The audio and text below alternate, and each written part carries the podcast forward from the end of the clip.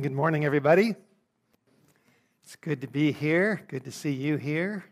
It's been a while since I've spoken here, but I'm uh, just happy to see friends that I haven't seen in a while.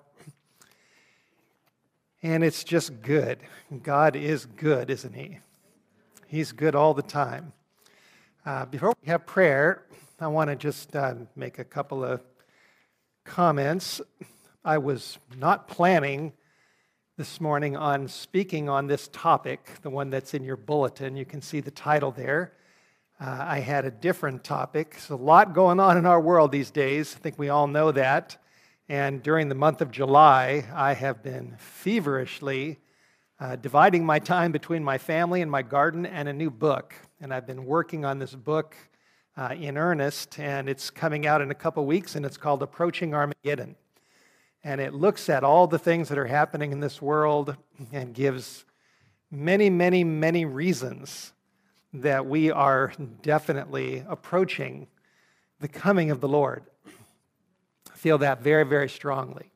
And so I thought about that's what I was going to talk about today. But I took a walk just a couple days ago and I was talking to Jesus and praying about what I should speak about this morning, and it sure seemed to me that the Lord just completely redirected me to a topic that I've never spoken about uh, in a message. It's, but it's really um, relevant to what's going on in the world, what's going on in our church, what's going on just all around us. And so, if you have noticed in your bulletin that the title is called Pandemic, Government, Constitution, Freedom. And I just kind of wrestled with this and I, I said, Lord, do you really want me to talk about this? But the conviction remained. And so here I am. Here we are. And I know we're recording this, and I believe we're live streaming this, and we will see what the Lord does with this, with this uh, message. So if you have your Bible, I'd like you to open up to the scripture reading. As uh, Vince mentioned, we had one little, little part wrong in the scripture. In the bulletin, it said Second Peter, but it's actually First Peter. So I know Vince read it, but I'd like to, to just focus on this again in just a couple of seconds. First Peter chapter 2, verses 13 to 15. And before we do, I know we've had prayer, but we can't pray too much, can we? So let's pray again that God will take charge of this, that His Holy Spirit will be here, that He will bless us, and He will guide my words, that I will say the right things. So let's pray. Dear Father in heaven, in the name of Jesus, we pray again for the Holy Spirit and for your blessing upon us. Lord, you know there's a lot going on in this world, a lot going on uh, in America, in our country, in our churches, and in people's lives everywhere. And so we just pray again for the Holy Spirit to please guide and direct uh, as we are here together. Please help me to choose my words carefully and to say what you want me to say. And bless us now, we pray. In Jesus' name, amen. Okay, once again, pandemic, government, constitution, freedom. Uh, 1 Peter chapter 2, verses 13, 14, and 15 really focus on our relationship with the authorities. Verse 13 says, Submit yourselves to every ordinance of man for the Lord's sake, whether it be to the king as supreme or to governors. So we've talking about kings and governors. Uh, as to them who are sent by him for the punishment of evildoers and for the praise of them that do well, for so is the will of God. So it's very clear in this verse that Christians should relate to civil authorities with an attitude of submission. Do you see that in this text? It says submit. Uh, it says that we should submit ourselves to every ordinance dealing with kings and governors, civil authorities, because this is the will of God. And uh, it's safe to say that in our church, which is the Seventh day Adventist Church, uh, our church as a whole, that we strive to do this. Isn't that right? We strive to be good citizens, good examples. We are Bible believers, and we want to do what's right in the sight of God. We want to do the will of God as we wait for Jesus to return. Now, there's a similar, similar counsel, I'm not going to read the whole section, is in Romans chapter 13, sort of a parallel passage to 1 Peter chapter 2. In Romans chapter 13, verse 1, verse 1 says, Let every soul be subject to the higher powers. For there is no power but of God, and the powers that be are ordained of God. Uh, in my Bible, next to higher powers, uh, it directs me to the margin. And in, in this particular Bible, which is a King James Easy Reader Bible, it says that higher powers refer to government, governmental authorities. So it's similar to what we've just read in 1 Peter. Uh, and the idea is that we are to be a subject. Same thing we read in 1 Peter. We are to be subject and submissive to the authorities. And uh, that's good counsel, isn't it? This is God's counsel. This is divine counsel. This is the Word of God.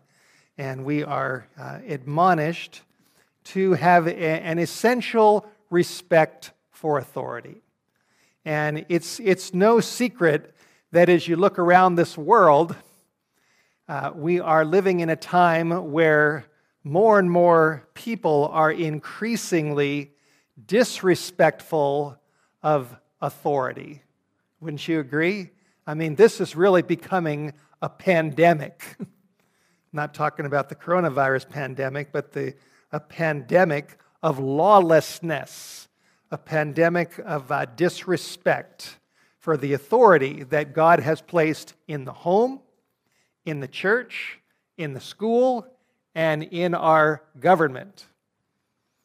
And we really should keep in mind that, according to the Bible, the first being uh, in this universe who manifested a lack of submission and a lack of respect for authority was who? It was Lucifer. That's right, Lucifer. And that's uh, part of the process by which he became a devil. Lucifer uh, lost his respect for the governing authorities of the universe, for the authority of God. And the reality is that his, his rebellious spirit is permeating our society. And it's getting stronger and stronger and stronger. We, and we, we can expect that activity to go on uh, all the way until Jesus comes. Now, there's something else that we should keep in mind. Something else that is uh, just as clear as 1 Peter chapter 2 verses 13 to 15 and Romans chapter 13 verse 1. And that is this that when the Bible counsels us to respect authority, governing authorities, rulers, uh, etc., this is not a blank check. Uh, it does not mean that there is that God requires us to have an unconditional submission to authority. Are you with me on this? Uh, and this is also very, very clear in the Bible. When you look at the Bible and you look at the big picture, the biblical picture, uh, our submission to the authorities, governmental authorities, is a, is a secondary submission. Our primary loyalty, above all, is to God Himself and to the government of heaven. Right? We're moving along, and I think we're all on the same page. Uh, and the Bible's full of examples of instances where people of God, people that were led by God, realized that in this situation, it was, it was uh, time to buck the authorities. Uh, one example is in Daniel chapter 3, when the government of Babylon required its subjects to bow down to a statue of the king, King Nebuchadnezzar. And there were three men in that, in that crowd, that vast crowd in Daniel 3, named Shadrach, Meshach, and Abednego. And they realized that in this instance, the legitimate authority of government had crossed a line, and that that line was now interfering with God's authority, and that, and that uh, it was now time to take a stand and not to submit to the authority of the king of Babylon in this instance, because it was violating God's law. He was basically requiring people to bow down to a statue, and the second commandment says, don't do that. So there was a conflict between the government authority and the authority of God and his law, and Shadrach, Meshach, and Abednego, they took a stand. Uh, Daniel, in Daniel chapter 5, we have a similar situation where the government of Persia required that nobody can pray to any god except the king of Persia for 30 days. And Daniel was there in Persia at that time, and he realized that this was a conflict, that the government of Persia had crossed the line and had left its legitimate authority. And so he said, I can't, I can't do this. So he prayed anyway, openly and publicly, and as a result, he got thrown into the lion's den. And as I like to tell sometimes when I'm telling this story to kids, I say Daniel, I say Daniel had, uh, he was in the lion's den that night, but he had some furry pillows to sleep on. And God calmed the lions, shut their mouths. I don't know whether Daniel actually slept on them or not. But we know that when the morning came, he was just fine because God backed him in his resistance to civil government. Turn to Acts chapter 5. Acts chapter 5 is another example of what we could call sanctified resistance. Acts chapter 5, now we go to the New Testament. It's an account of the early disciples, the apostles, who had been thrown in jail by the authorities, the religious authorities, uh, centered in the Sanhedrin, the Jewish authorities at that time.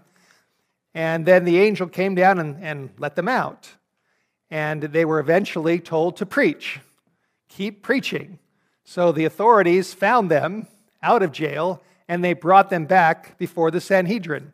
And in Acts chapter 5, verse 27, it says, When they had brought them and set them before the council and the high priest, then the high priest asked them, and he said, Did we not strictly command you that you should not teach in this name, which was the name of Jesus? Now, here you have the highest authority of the uh, nation of Israel at, at that time, the Jewish Sanhedrin and the high priest, and the leaders saying, We gave you a command.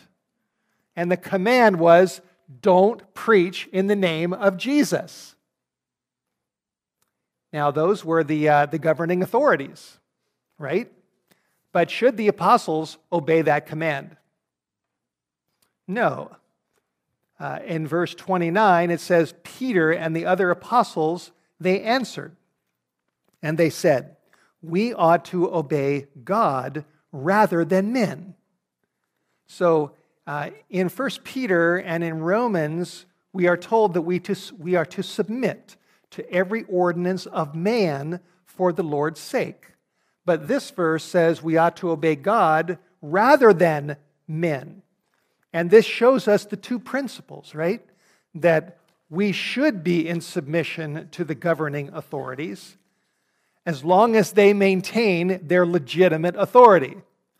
But if they cross a line into an area that has to do with God's authority, then the time comes for a stand to be taken. And the apostles decided, you know, we have to go out and tell people about Jesus. And whether the high priest wants us to do this or not, we need to follow the will of God, the higher will of God. In Matthew chapter 22, verse 21, Jesus said, Give to Caesar the things that are Caesar's, and give to God the things that are God's. And we should we need to have this biblical balance in our thinking. And that is that Caesar does have, and Caesar represents civil authority, the authority of government, that Caesar does have in the sight of God a legitimate, rightful authority. And that's what 1 Peter 2 13 to 15 and Romans 13 1 is talking about submission to legitimate authority. But we also need to realize that, that our highest loyalty is to God. And when the authority of Caesar conflicts with the authority of God, then who should we choose? The answer is obvious. We should choose the authority of God. Now, turn to Revelation chapter 13. Revelation chapter 13 is a chapter that we know well. Hopefully, we all know this chapter well. Revelation 13, verse 11, describes the rising of a beast in history. Revelation 13, 11, John says, I beheld another beast coming up out of the earth, and he had two horns like a lamb, and he spoke. He spoke how? He spoke as a dragon. Right now, I'm not going to, I don't have time to get into uh, a full study of this verse. Uh, White Horse Media has a DVD series, which is on YouTube, which is called Startling Prophecies for America. It's free for people to watch. We also sell the DVD uh, for those that would like to, to get that. And anyway, there's a careful study in Startling Prophecies for America about Revelation 13, verse 11, and about the identity of this, this, uh, this beast.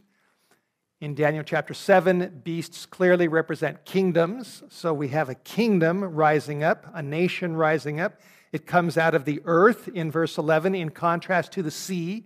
The first beast comes out of the sea in chapter 13, verse 1, and Revelation 17, 15 says that the, the sea or the water the water represents lots of people. And so the earth would represent an area where there is not so many people, more of a wilderness area. So John saw a beast or a nation rising up out of a wilderness area. It has two horns like a lamb. The horns represent a, a division of power within the government of that nation, a separation of power. And those two horns are like a lamb going back to Jesus and the principles of Christ. Jesus said, Give to Caesar what is Caesar's, and give to God's what is God's. And that principle of the Lamb, showing the separation of powers and the legitimate authority of one and the legitimate authority of the other, uh, those, that principle of Christ has been incorporated into the Constitution of the United States of America. Uh, really, unlike any other nation that's ever arisen in the history of this world, America is, is a unique nation. It's an amazing nation. It has become the most powerful nation on the planet. And Seventh day Adventists have looked at this passage and studied this passage and studied the history behind this passage, and we have come to the conclusion that this beast coming up out of the earth down near the end times with a separation of power that is rooted in the principles of the lamb that that beast represents the United States of America. Uh, and again, if you want more information on that, Startling Prophecies for America gives a whole Bible study on this passage and on the history behind this verse. Now, if you go down to verse 16, Revelation 13, verse 16, it tells us that in the closing moments of time, this beast from the earth that has horns like a lamb will not only speak like a dragon, meaning it will deny its principles, its lamb like principles, but it will enforce the mark of the beast. Revelation 13, verse 16 says, He causes all, both small and great, rich and poor, free and bond or slave, to receive a mark in their right hand or in their foreheads, and that no man might buy or sell save he that has the mark. So, this verse predicts that at some point in the future, this mark of the beast is going to be enforced by law just like the government of Babylon enforced the bowing down to a statue, and just like the government of Persia enforced uh, a, a no praying to God period for 30 days, there is going to be a time in the future where a mark is going to be enforced. The Bible says, upon all, all around the world. Now, Seventh day Adventists, and we've studied this, we've studied the mark of the beast, and again, I don't have time to go into all those details. Uh, in Startling Prophecies for America, our series, we not only study the first beast and the second beast and the mark of the beast. And we have come to the conclusion that the beast is a symbol, at least the first beast, of the Roman Catholic Church system. The second beast is a symbol of the United States of America. Both beasts are going to be working together during the final days, and they will cooperate in the enforcement of the mark, the mark of the beast. And we have concluded from a lot of study and research that that mark of the beast ultimately will occur when uh, Sunday, as a day of rest, which really you can trace it back to the Catholic Church, when Sunday, as a day of rest, is enforced by law, by the government of the United States, and then around the world by many different governments. And if you think about it, the reason, or at least the partial reason, that will be given for the enforcement of the mark of the beast during that final time is because the world will conclude that we have come to a time of national and global emergency, right?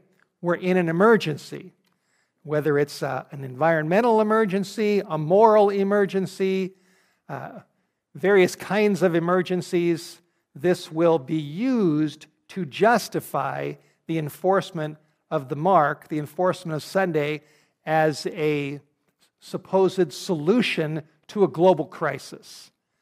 And we can already see in many, many ways uh, a movement in this direction. A lot of people are talking now in the light of the, the pandemic because all these you know, businesses have been closed and the earth has been resting from a lot of its economic activity. People have noticed that you know, over certain cities, the skies are clearing up and the, uh, the water's running clear. And they're concluding that a day of that giving the earth time to rest and a day of rest uh, is something very positive for the environment. And Pope Francis and many others are suggesting that we need a universal day of rest on Sunday, and that will help the planet. That will help morality. That will help families. That will help society. And so we can see a movement going on in that direction. Now, again, I want to stress something. Here's an important point. When the final mark of the beast is enforced, it's going to come under the guise of an emergency, that we are in an emergency, and therefore, basic, essential human rights that have been previously recognized will be uh, overthrown in the name of an emergency. Now, when that time finally comes, when Revelation 13 occurs in front of our eyes and the mark of the beast is finally enforced, God wants his people to be able to meet this enforcement of the mark with biblical arguments, right? We got to have the Bible on our side. We have to have biblical arguments. And part of our argument that we are going to be giving to the world during the time of the mark of the beast has to do with the legitimate authority of the church and the legitimate authority of the state.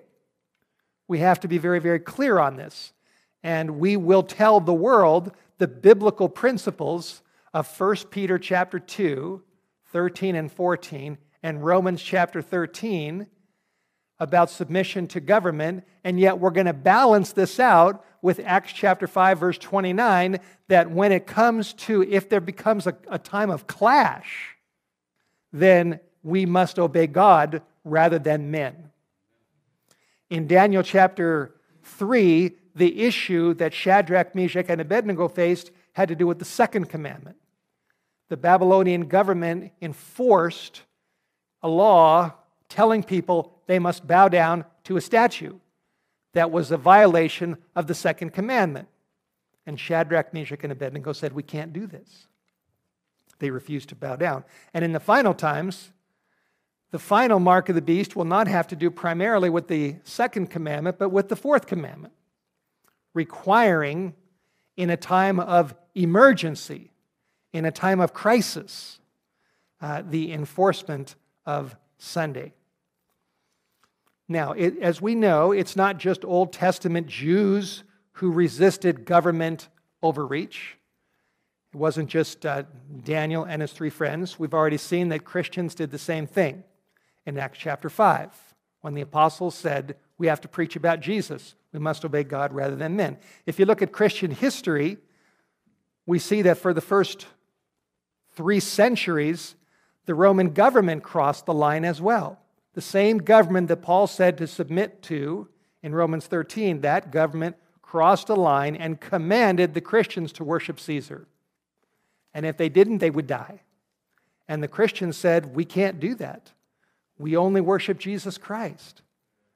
And they drew a line and they were willing to die for their faith. Millions of the early Christians were put to death by the Roman authorities because they would not submit to wrongful authority. Uh, in the time of Constantine in the fourth century, Constantine passed his infamous Sunday law, and the Roman Church, in connection with the state, began to push for Sunday legislation. It happened in history. And there were a lot of Christians that said, we can't go along with that. The government does not have a right to enforce, to force us to keep Sunday. And then as the train of history continued down the track into the Dark Ages, the persecution got worse. And now it was the, the church, the Roman church, pressuring the state to enforce its will upon its citizens. And once again, the Christians said, no, we cannot go along with this. This is not the proper use of legitimate authority. And so they stood up, and millions of Christians were butchered and martyred and died during the Dark Ages at the hands of this combination of the church and the state. Going down farther, uh, the Church of England, when it became a Protestant church in the 1600s, the Church of England made a similar mistake and they began to force its members, its citizens, to follow its doctrines. And there were many uh, Christians who were called uh, nonconformists. They said, We can't go along with this. They left England, they went across the ocean to Holland, and then they got on ships and they crossed the Atlantic Ocean and they came to the new the shores of the new world and they began to establish colonies looking for freedom but sadly uh, in colonial America in the 1600s, many of those early colonies, like Jamestown, uh, enforced the keeping of Sunday. They were called blue laws. Blue laws. And it was a disaster. Well, as history continued on, eventually people began to look at the whole issue of the proper authority of the church, the proper authority of the state, how they should work together, what are their legitimate spheres. And in the 1700s, a government was finally established on the shores of the New World. And that ultimately became the government of the United States of America. A constitution was developed, which is a marvelous document, and I've, I've got it here somewhere. I've actually got a copy of the Constitution right here. Very interesting to read our Constitution. And this is what the very first amendment says of the United States Constitution, the Bill of Rights, Article 1. It says that Congress, and Congress refers to government, Congress shall make no law respecting an establishment of religion. That's called the Establishment Clause. And basically, what's happening here is the founding fathers put this Constitution together based on the principle of Jesus that Caesar has a proper authority and then there are things of God the things of Caesar and the things of God. And the First Amendment denies Congress the right to cross over the line and to enforce, to establish religion in America. Are you with me? That is called the Establishment Clause. And what's going to happen is when the mark of the beast is enforced, this principle, which really isn't simply a constitutional principle alone, but it's a Bible principle, the Bible principle of proper authority, this principle is going to be violated, like it's been violated in history. When Sunday is enforced by law, this is a violation of the Establishment Clause. When government enforces Sunday, it's essentially enforcing religion. And that's, that's wrong. It's a violation of the Constitution of the United States. And we need to stand up for this principle when that time comes. Are you with me? Following me so far? No dissent yet? Good. Now, here's a, here's a very important point. And this is what has stirred, this is one of the things that has stirred my soul. And that is this that there are two sides to the First Amendment. The First Amendment not only has what's called an establishment clause, but the First Amendment also has what's called a free exercise clause. And if you look at the full uh, article, it says Congress shall make no law respecting an establishment of religion or prohibiting the free exercise thereof. And then it says, or abridging the freedom of speech, or of the press, or of the right of the people peaceably to assemble. So the First Amendment protects our freedom of religion, our freedom to exercise our religion, our freedom of speech, freedom of the press, and our freedom to peaceably assemble. These are freedoms protected by the Constitution. Now, it's interesting, if you look in your bulletin, if you look in your bulletin, there's a couple of quotes, inspirational quotes. And on page, uh, or it says here, there's a quote from Last Day Events, page 131. And in this quote from the book, Last Day Events, page 131, in the middle, it says that when this final crisis comes, when the crisis of the mark of the beast, the crisis of Revelation 13 occurs, it says that our country shall repudiate every principle of its constitution as a Protestant and Republican government. So that's what's coming. That's what's happening. When the mark of the beast is enforced, it's, it's obvious that this will be a repudiation of the principles that are in the Constitution, right? This will be an establishment uh, of religion. Now, I want you to turn to Hebrews chapter 10, verse 25. Every principle of the Constitution. And the principles of the Constitution are not just warning about the Establishment Clause being violated, but the principle of the Constitution also gives us the Free Exercise Clause. These are principles of the Constitution. Hebrews chapter 10, verse 25 is very, uh, what's the word? It's captivating in the time in which we live. This verse has captivated me. Verse 25 says, Paul says, we, should, we are not to forsake the assembling of ourselves together. And that's what the First Amendment is all about as well, right? Uh, it, it says government is not to prohibit or abridge our right to peaceably assemble. And Paul says we are not to forsake the assembling of ourselves together. Now, in my margin of my Bible, the word forsake, in the margin, it says giving up. In other words, we are not to give up our legitimate right to assemble. And, the, and really, the uh, word for church is ecclesiasti. what's the word? Uh, ecclesia. Yeah, ecclesia. Should remember that. Ecclesia, which, was the, which is the called out ones who assemble and worship God. And Paul is saying we are not to give that up. We are not to forsake assembling of ourselves together as the manner of some is.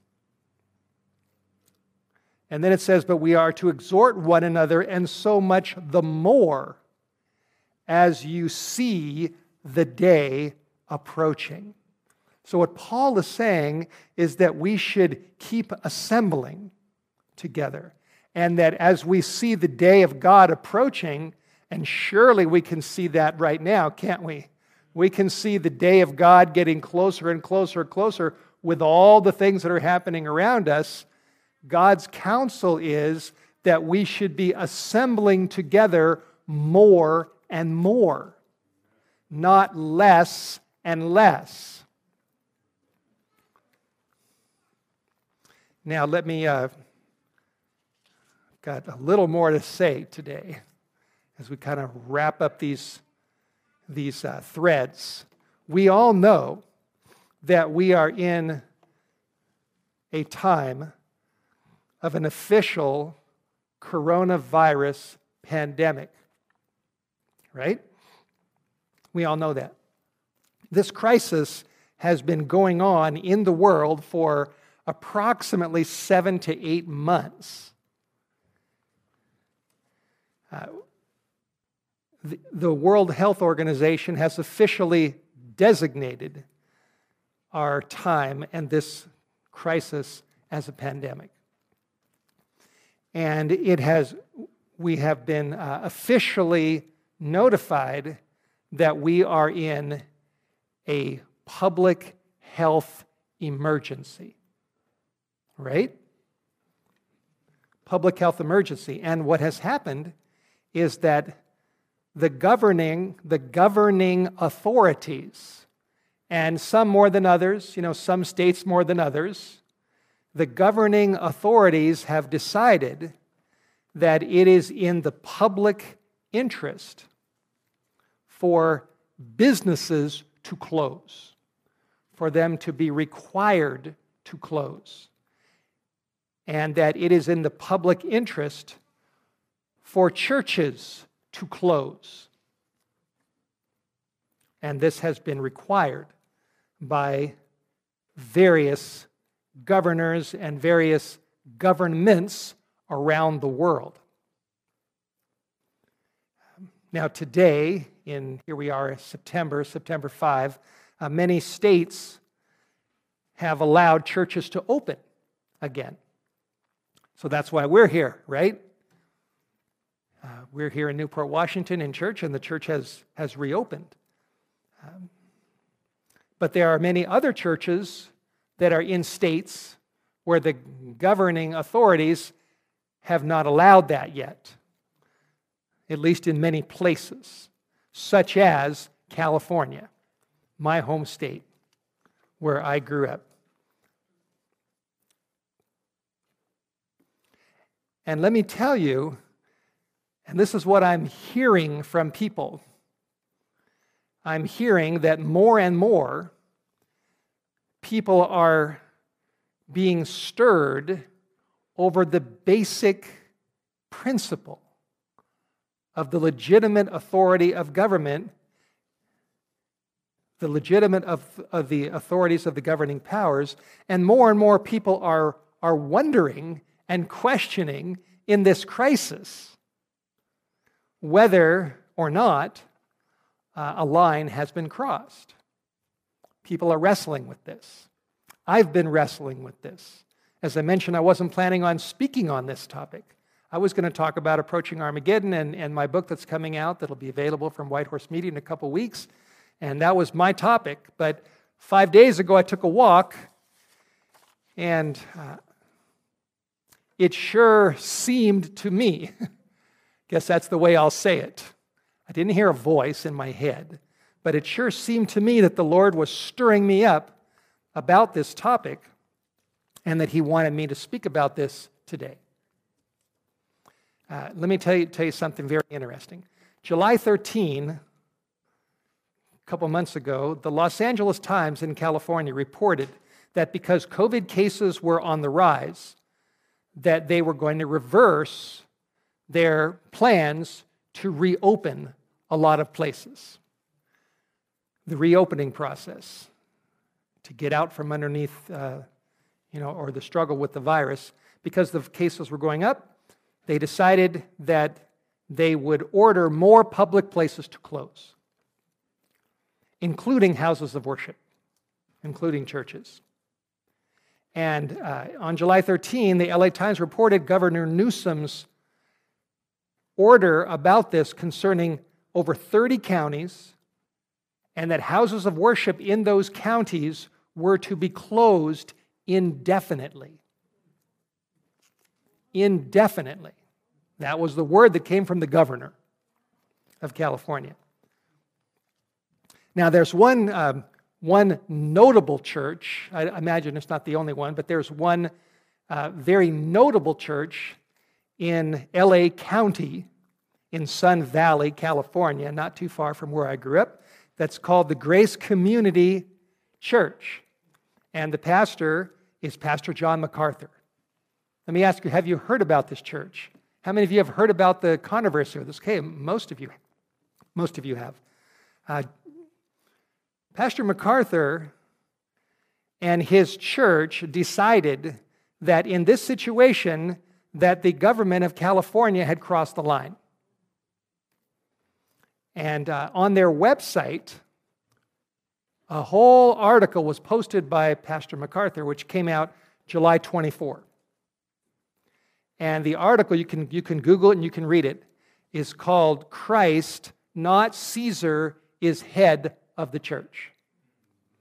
It's the title of, uh, of that article. And Pastor MacArthur and his church decided that we are going to, we are going to open, come what may. That's what they decided. Now, I want to clarify that I do not agree with every teaching of Pastor John MacArthur. He has teachings that, you know, he, he believes in Calvinism, uh, he believes in uh, the immortal soul and eternal torment, which, as Seventh day Adventists, we don't really find that in our Bibles from careful studies, study of the Bible. But we all have a, you know, the right to follow our own consciences. In those areas, we agree to disagree. But uh, I, I read Pastor MacArthur's entire article called Christ Not Caesar is the head of the church. And honestly, I could find no fault with it. I thought, I thought to myself, this man in this, on this issue, he sounds like a Seventh day Adventist. He's using the very same arguments about the proper authority of Caesar and God, the things of God, religion. He's using the same arguments that we're going to use when the mark of the beast is enforced. Same arguments. He's very clear on the legitimate authority of the state and of the church, and that when the state crosses the line and we're in a conflict between what the Bible says and what the government says, he's very clear that there's a time to take a stand. Very, very clear on this. Now, it's interesting that he decided to buck the governor and open his church. Well, LA County did not take that, uh, take that in a happy way. And LA County took him to court, tried to force him to close his church. And uh, at least as of this moment, LA County has lost all, they lost in the court four times. Four times the county court, or the one of the courts in California, decided to back Pastor MacArthur instead of Governor Newsom. And then, because the county uh, was getting desperate, what they've recently decided to, decided to do is to pull the lease from the parking lot because Pastor MacArthur's church is on it's next to a big parking lot, and the parking lot is leased from the county. So they decided, well, if we can't get you in court, we're going to get you with the parking lot. And they've given them a, a notice that you only have so many more days to park in that parking lot, and then when that's done, you're done. And so what has happened is people who go to his church have decided, well, we're going to park in the neighborhood. And some people are willing to walk for a mile to get to that church. And I've seen uh, interviews with him and media, news media. And you can Google this and you can read all about it. And the last I heard was his church was packed, was overflowing. There were so many people that were coming to his church because he was taking a biblical stand on this issue that you can't, you, there's hardly enough room in his church for uh, the people who are responding to his courage. Now, um, I have wrestled with this issue. And I'll tell you why. And the reason I've wrestled with this is because, uh, by and large, and I'm, I'm just going to you know, say that this is generally what has happened. By and large, our churches during the coronavirus pandemic, many of our churches have closed. Many churches have closed. In California, there's, many are still closed. Thankfully, in Idaho and, and eastern Washington, our churches are open. But many of our churches have closed and are still closed because our churches are uh, following the lead of our conferences. And we should follow the lead of our conferences. And our conferences are following the lead of the governing authorities. Isn't that right? Isn't that why the Newport Church closed for a while? Was because our church is in sub, sub, submission, proper submission to our conference, and our conference is in uh, submission to the governing authorities of the state of Washington. These are facts. And I want to I wanna clarify and say was something very important that I believe in supporting the leadership and the authority of our church. I really believe that. Uh, Whitehorse Media is not a rebel organization. Definitely not. I pay my tithe to the Upper Columbia Conference, and I will continue to do that. And our ministry has a policy that we do not take tithe. And that's where I send my, my tithe. Now, here's where I'm wrestling with this. I'm wrestling with the, the, uh, the, the reality that in the Seventh day Adventist Church, we do not have a pope, right? We are not a Catholic church that believes in the infallibility of, uh, you know, they believe in the infallibility of their leader.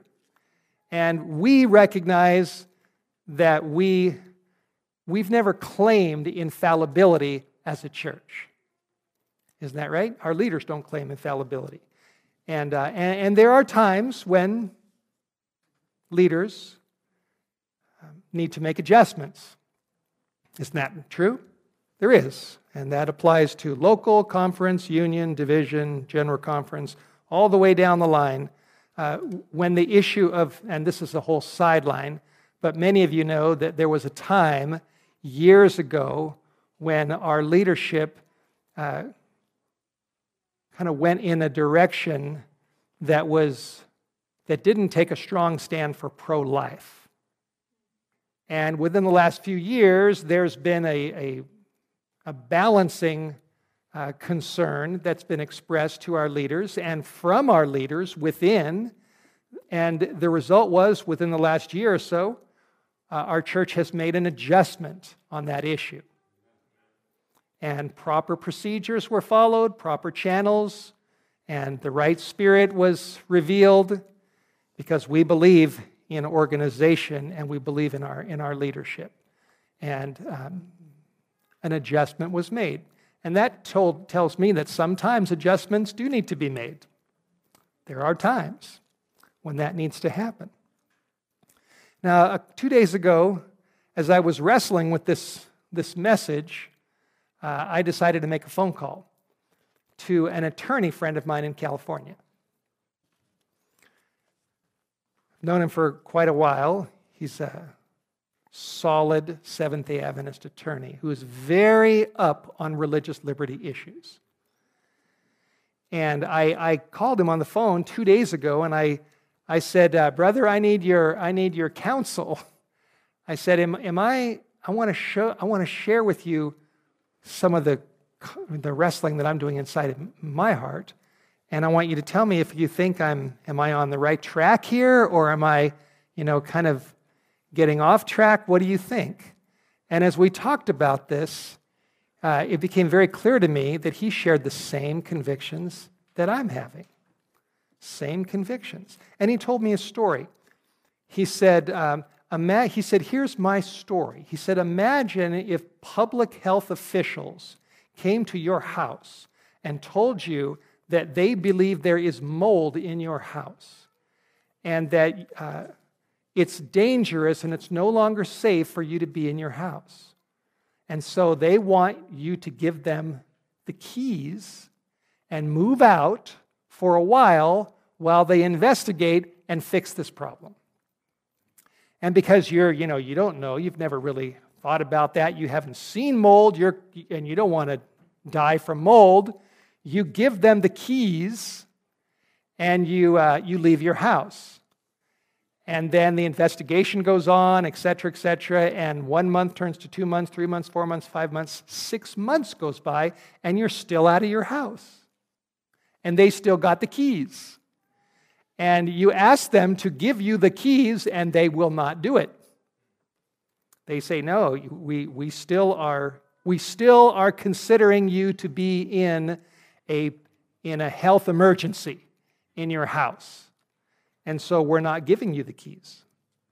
And then my friend said to me, He said, At that point, you realize you've made a mistake. And the mistake is to give them the keys in the first place you should never have given them the keys to your house. That's what he said. And he's, you know, drawing the issue concerning our churches. You know, should we be giving the keys of whether we should be open or whether we should not be open? Should we be giving those keys to the public authorities. Is that, is that right? Or is it wrong? And then he told me, he told me something very interesting. He said, and I won't mention his name, but there is one of the most respected, well known religious liberty leaders of the Seventh day Adventist Church who, has, who called him and said to this attorney, I want you to do a story on John MacArthur's church and on the religious liberty issues that are occurring down there, and I want you to write this for Liberty Magazine. And so he's in the process of, uh, of doing that. And I don't know what the Lord is going to do with this sermon. I don't know. But I do know that if, uh, if there is an adjustment that does need to be made in the days ahead, it's not going to come from one person. It's going to be a group of people. It's going to be a group of leaders. Leaders in our conferences, our union, our division, all the way up to the top, who, uh, you know, if there is going to be an adjustment, then it's something that has to go through the proper channels. It has to be done properly. It has to be done with respect for legitimate church authority, which I maintain that we should have that respect. And we'll see what the Lord stirs up in people's minds. Uh, I, I don't know. But I do feel uh, my conscience tells me that this sermon is appropriate and that it's, uh, it's appropriate to hopefully you know, bring this out so that the issue can be put on the table for discussion. Does that make sense? That's really what I'm hoping for. Like I said, I'm not a rebel. I support our church. I support the Upper Columbia Conference. I support our leaders. But I think that this is an issue that should be put on the table. Uh, we, and let me kind of wind this up here. We know that the coronavirus pandemic has devastated people all over the world. Isn't that true? We know that. Those who have died of this, it's a terrible thing. We know it has devastated economies around the world. We know it has devastated businesses around the world. People's lives, their, their incomes have been devastated. We know that it has, it has devastated churches around the world, hasn't it? And, and I think, I don't remember whether it was the Pew Research or one of these uh, organizations, the pastor down in Spirit Lake recently, I was listening to him, Pastor Joe Reeves, and he said that the research is that one in five churches that have closed will not reopen. They will never reopen. Churches have been closed. And there are a lot of people that I've talked to that are looking at all these events, and they have concluded that what we have seen with the coronavirus pandemic and this incredible upheaval that has affected the entire planet, including the church, that this is a dry run for the final crisis. A lot of people that feel that way. This is a dry run. So, the, put, the, the issue that I just want to put on the table is should we decide whether to close our, or open our churches based on orders from state governors? I think that is a legitimate question to be asked. And as I see so many heads nodding, I know that uh, this resonates with you. Based on the Bible, Hebrews 10, verse 25, it says that we should not give up assembling together. And that we should be assembling together more and more as we see the day approaching. So, my question is Is it possible that we have seen a major, massive government overreach in this area? Is that possible? And is this possible? And I want to just put this out there, put this on the table. Is it possible that by cooperating with government overreach in this area, in the name of a public health crisis, telling us we cannot go to church on Sabbath, we must close our churches, is it possible that unwittingly we are taking a dangerous step toward ultimately cooperation with government again when it overreaches and tells us during a time of not a public health emergency, but a global emergency, that we cannot go to church on Sabbath. We must give up the Sabbath during the time of the mark of the beast crisis. Uh, in volume five of the testimonies, here's one quote I want to read to you. Page 81, it's talking about the final crisis. Volume 5 of the testimonies, page 81. Listen to this. It says, The time is not far distant when the test will come to every soul. The mark of the beast will be urged upon us. Those who have step by step yielded to worldly demands and conformed to worldly customs will not find it a hard matter to yield to the powers that be rather than to subject themselves to derision, insult, threatened imprisonment, and death. So, this is telling us that when the mark of the beast comes and government overreaches itself, those who have been step by step yielding to worldly demands are, will find it uh, easier to submit to worldly demands during the time of the mark of the beast. You know, when a, when a tree dies of a disease, it doesn't just fall over one day. There's a process of the disease making inroads into that tree, and then it falls over. When a marriage ends, which is tragic, marriages don't just end, they end because of a process of disintegration, which eventually results in the final divorce. And when the mark of the beast is enforced, those who go along with the governing authorities who have crossed a line during the mark of the beast crisis will not just make that decision in a vacuum. They have been making other decisions.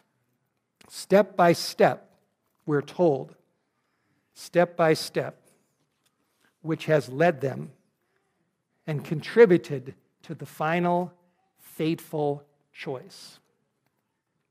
So, as I wind this up, I know I've said that a couple times, but I'm at the end of my notes.